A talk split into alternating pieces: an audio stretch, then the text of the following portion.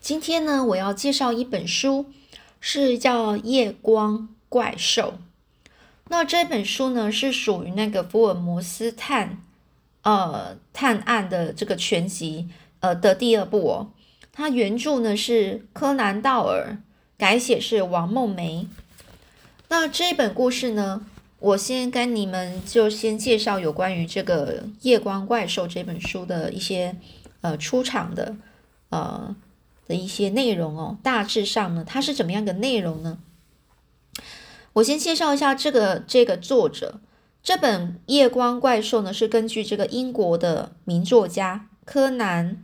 道尔的原著《巴斯卡比尔的猎犬》这本书，然后来拿来改写的哦，所以夜光怪兽，也就是它是拿来自这个《巴斯卡比尔的猎犬》这本书拿来改写。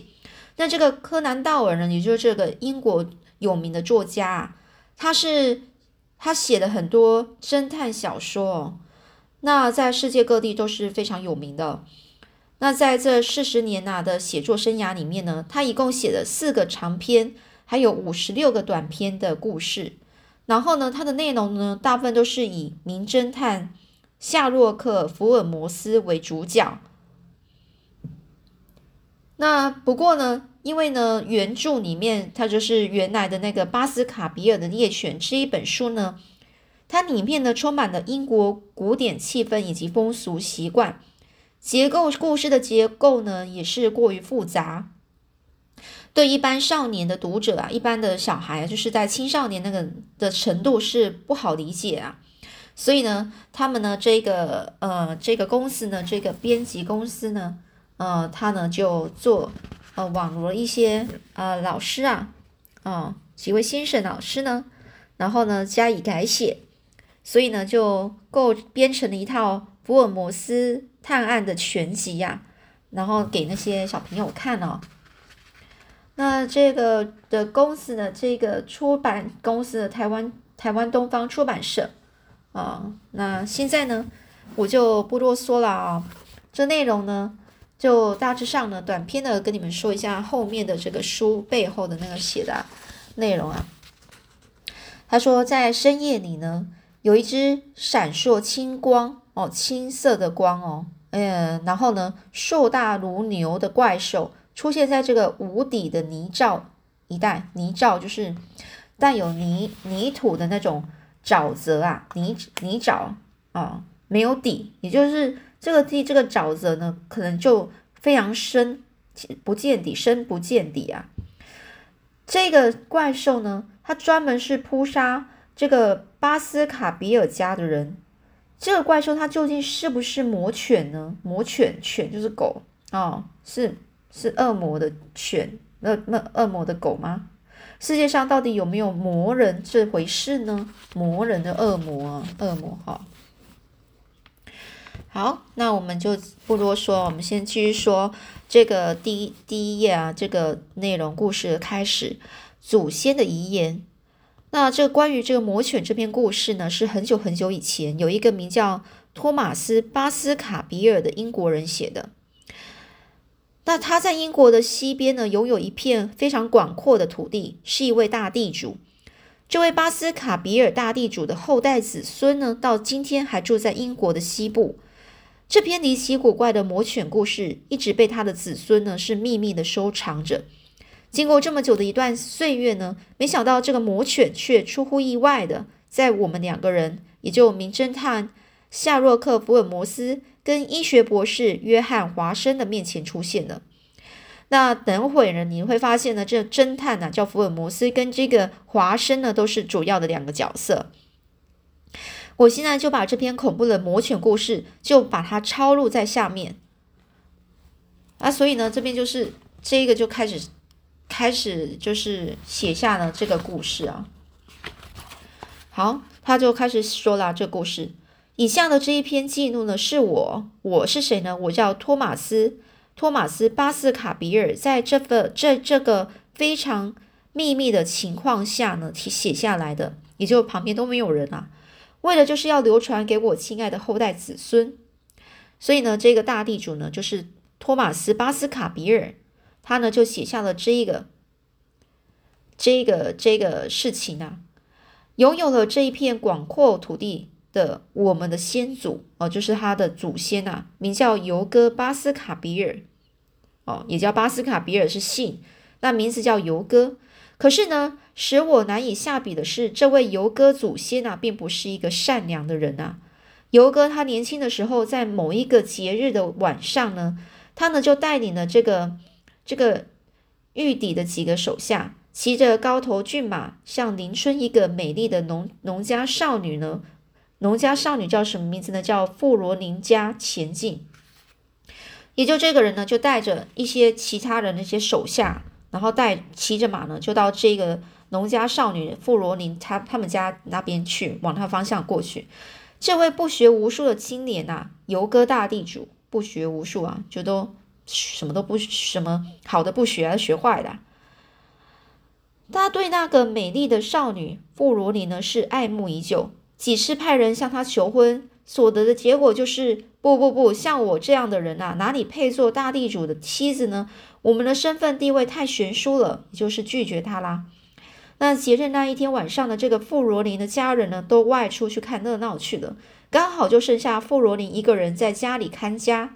尤哥跟他的手下呢就把他双手绑起来，嘴巴塞住。然后用马呢，整个就把他，把他把这个女孩子呢，这个这个富罗琳呢，就就把他载回这个尤哥他家里去了，带走了。这美丽的富罗琳呢，就被关在那个游哥他家的三楼的一间房子里。然后呢，他的手双手呢是被捆绑着，捆绑的绳子呢虽然已经解下，但是房门却从外面锁住了。这将如何是好呢？可怜的富罗林吓得整个是全身发抖，只有哭的份了，也就是只能哭啦。这时候，年轻的游哥呢，就召集了一群手下，在楼下的大厅里面，非常开心的饮着美酒，喝着酒，直到天天天亮。那这个这个叫嚷声呢，就讲说：“哈哈，今天真是一个可喜可贺的日子！我终于能够和富然富罗林结婚了。”大家呢就先预祝我婚姻美满成功。来来来，我们喝个痛快吧。那这时候，富罗富罗林呢正在哭泣。一听到游哥这句话，我终于能和富罗林结婚了。这句话不禁心里呢愣一下，然后呢就把脸呢那抬了抬头看了，仰了起来，就往上看。他就说：“啊，时机呢非常紧迫了，已经没有什么时间了。如果我不趁现在赶快逃走，那就来不及了。”这傅罗林心里就在就在想着，就用手帕呢擦干了眼泪，把头整个探出去窗外，就从高高的三楼，然后往那个往他那个朝下面看过去，在那高高的三楼窗外呢，常春藤的绿叶，粗而长的藤梗啊，而是那个梗啊，藤子啊，这个整个常常春藤是整个藤藤蔓的，它的它的整个那个呃，就是茎的部分呢，是是比较。粗一点，从地面上啊，茂密的爬上了整面墙。而这常春藤的蔓呢叶，直到现在还是满繁茂的，爬满了巴斯卡比尔的他的他们家的墙壁。当时候呢，这个富人富罗林他心里就认为呢，哎，我宁愿死啊，也不愿和这一个讨厌的这个游哥结婚。于是呢，他就从窗外呢钻出去。抓住一根非常粗的藤藤梗呢，就顺着这个藤呢，一一步一步的由三楼、二楼、一楼，好不容易呢就到地上来了。但是呢，藤啊几乎也快折断了。那是巴斯卡比尔的他们那个家的后院，所以当时呢并没有被人发现。这富罗林的家呢是距离这里大概有九英里的路程啊，中途呢有一片大森林，还有一个深的非常深的山谷。除此之外呢，还要经过一处非号称无底泥沼的地方，就是没有底的泥土的沼泽。那个乌黑的泥沼呢，在这一片荒草中，如果你稍微不小心呢，不小心踏进去了，就会没办法，无法自拔，就是无法出来，无法逃脱出来。所以呢，就算是这样呢，这富罗富罗里呢是不顾一切的，一溜烟似的就向自己的家里跑去。这时候天都亮了，在大厅里继继续喝着酒的这个游哥呢，看到窗外的晨那个早晨的阳光呢，就说：“哈哈，今天真是一个晴朗的好天气啊，真是天从人愿，这是和傅罗琳举行婚礼的好预兆啊！如果他不乖乖的听话，我就要他个厉害尝尝，也就是说，一定要逼他跟他结婚啊！这游哥呢，就喝了醉醺醺的，就整个走路呢，就是非常就是不稳啊，晃来晃去的，是很蹒跚的哦，就登上了这个走上了这三楼。不一会儿呢，就听到了傅若琳怎么不见了？于是呢，游哥呢一声大喊，就从这楼梯上啊飞奔下来。他对着在大厅里痛饮的这些手下们大声嚷嚷说：“就说傅罗琳从窗户顺着这藤梗啊逃掉了，还丢下这条手帕。不过女孩子究竟跑步没办法跑多远呢？来来来，你们赶快跟我一起去追吧！”接着呢，又又很很大声的就吩咐那些手下呢，就把这个马牵出来。猎犬也都放出来，猎犬就是那些狗。他这个游哥的手下呢，大概十三个人，立刻就开始手忙脚乱起来，把那些这个整个呃中并毛很长的这个高头骏马的马啊，还有那个那些猎犬啊，全部都牵到这个庭院里来。然后游哥呢，就把这个傅罗林丢下的那条手帕呢，白手帕呢，在每一个这个猎犬的鼻子前摇晃了一下。让他们都闻闻那个味道，然后就一声令下，说追上去。那八只那八只猎犬呢，就立刻争先恐后的往前跑。于是呢，游哥就把那沾满了罗富呃这罗富林泪水的白手帕丢在地上，然后呢，跨上一匹黑马，拉紧了缰绳，就说：“大家快追去吧，千万不要再落后了。”话呢还没有说完，他那匹黑马就随着这个猎犬的后面，像箭一般的就往前跑了。他那十三个手下也都拉紧了他的缰绳，跟着主人呢，在身后呢拼命的追着，紧追着。而那可怜的富罗林，究竟被那骑着黑马、带领八只猎犬，还有十三个手下的青年青年牛哥追到了没有呢？这时候呢，我啊，也就我是华生，我我就一边看着这个魔犬的故事，一边就向福尔摩斯问。这个魔犬是不是那八只猛犬里面的一只啊？哦，也就是大八只猎犬里面的一只呢？这个魔犬是不是那猎犬里面的一只呢？福尔摩斯呢，正抽着烟斗，烟呐，抽着烟斗，他像平常一样把烟呐喷得高高的，然后就说：“那重要的主人翁啊，随后就会出来了。重要的主人翁就是主角啊，难道那魔犬就是重要的主人翁啊？”接着呢，我就又继续读下去。好，这故事又继续下去了。那在这个青年首领呢，游哥呢，就在马术方面向来是非常高人一筹啊，就是非常厉害啊。所以在不久之后呢，那十三个手下就远远的落后了两英里以上。喂，快点赶上去吧，否则首领会怪我们的。这其他十三个人啊，手下就这样讲。但是呢，有有另外一个人就说了，手下其中一个说：“但是我们的首领游哥，他到底往哪个方向去了？”那另外一个人又说：“那边不是有一个牧羊人吗？问问看他吧。”只见到，只见对面的草丛里跑出了一个牧羊少年。那十三个人的其中，其中一个便勒住了马缰，就是马马的绳子啊，大声就问：“喂，你有没有看到骑骑着一匹黑马，带着一群猎犬的游哥呢？”那少年啊，不知道。不知道是不是没有听到他的话，还是不理他们，只瞪着两只大眼睛呢，战战兢兢的愣在那里。这手下就又是又在问啊，怎么了？你不会说话吗？你到底有没有看见我们的首领还有他的一群猎猎犬呢？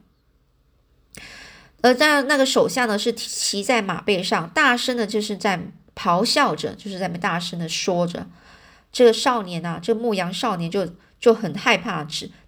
直哆嗦啊，哆嗦就在发抖，身体发抖了。他在说，然后就回回答说：“刚才我我看到了一个年轻的女姑娘，向那边那个无底无底的泥沼泥沼那边跑了去了。之后呢，就有一大群可怕的猎犬呢，就追了上去。这手下就说：‘哦，你是说无底泥沼的那一边吗？’然后呢，接下来这个牧羊少年又继续说。”然后有一个骑黑马的人追了过去，可是从旁边又有一只，这手下就说啦：“什么什么，又有一只什么啊？”这个牧羊少年继续说啦：“从旁边又有一只，全身是乌黑的大魔犬，也向那个无底泥沼那边跑去了。这手下就问：“什么魔犬？简直是胡说八道！”说着呢，他们这些手下就一马当当心啊，也向这个无底泥沼那边飞跑过去。那其他的这十二个人呢，好像这个赛马一样呢，争先恐后恐后的就是跟了过去。一会儿，那无底的泥沼呢，就这样距离不远的地方了。这游哥首领手下的那十三个人呢，就来到了这泥沼前面的一片草地之后，他们就说：“哎，这到底是怎么回事啊？”走在这个最前头的那个手下呢，突然勒住的马绳呢，就叫喊着，其他的十二个人也都停下来，从草地的那边跑到了另外一匹黑马，但骑在马背上的这个游哥首领却不见了。也就是说，他们停下来，然后呢，在草地那边，他们看到的那匹黑马，但是没看到他们的首领。这黑马是口吐白沫，那是马上的这个绳子也被脱落下来，套在前脚上。这手下就问：“发生了什么意外吗？”其他人说：“来来，去看看吧。”他们就说：“说不定这首领到底发生了什么意外，大家要特别注意啊！”这时候，这这十三个人呢都紧张起来了。他们就想：这个金鱼马术的这个游歌首领呢，绝不至于不可能啊，发生在什么失误而跌下马的，一定是发生了什么意外。那跑回来的那匹黑马呢，不断的是口吐白沫。摇晃着头，神色非常的沮丧。于是呢，这其他手下呢，他们呢是马上就拔出手枪呢，小心翼翼的就勒紧了马绳啊，向草地那边跑过去。这时候呢，我呢就是这个故事呢，他又这个华生呢就就就开始说了，我就向福尔摩斯说，这简直就像一个非常离奇的冒险故事嘛。然后摩摩福尔摩斯就说。哦，那魔犬出现了吗？出场了吗？那对于这个冒险最感兴趣的福尔摩斯呢，脸上是露出了一个非常兴奋的笑容啊！我就说啊，真的有那种那样一种怪物出现了，没错的。这福尔摩斯就说：“那再继续读下去吧。那首领尤哥和女那个女女生啊，那个女郎富富罗尼呢，都到哪里去了呢？”好，那我们下次再继续说，到底他们。跑去哪了呢？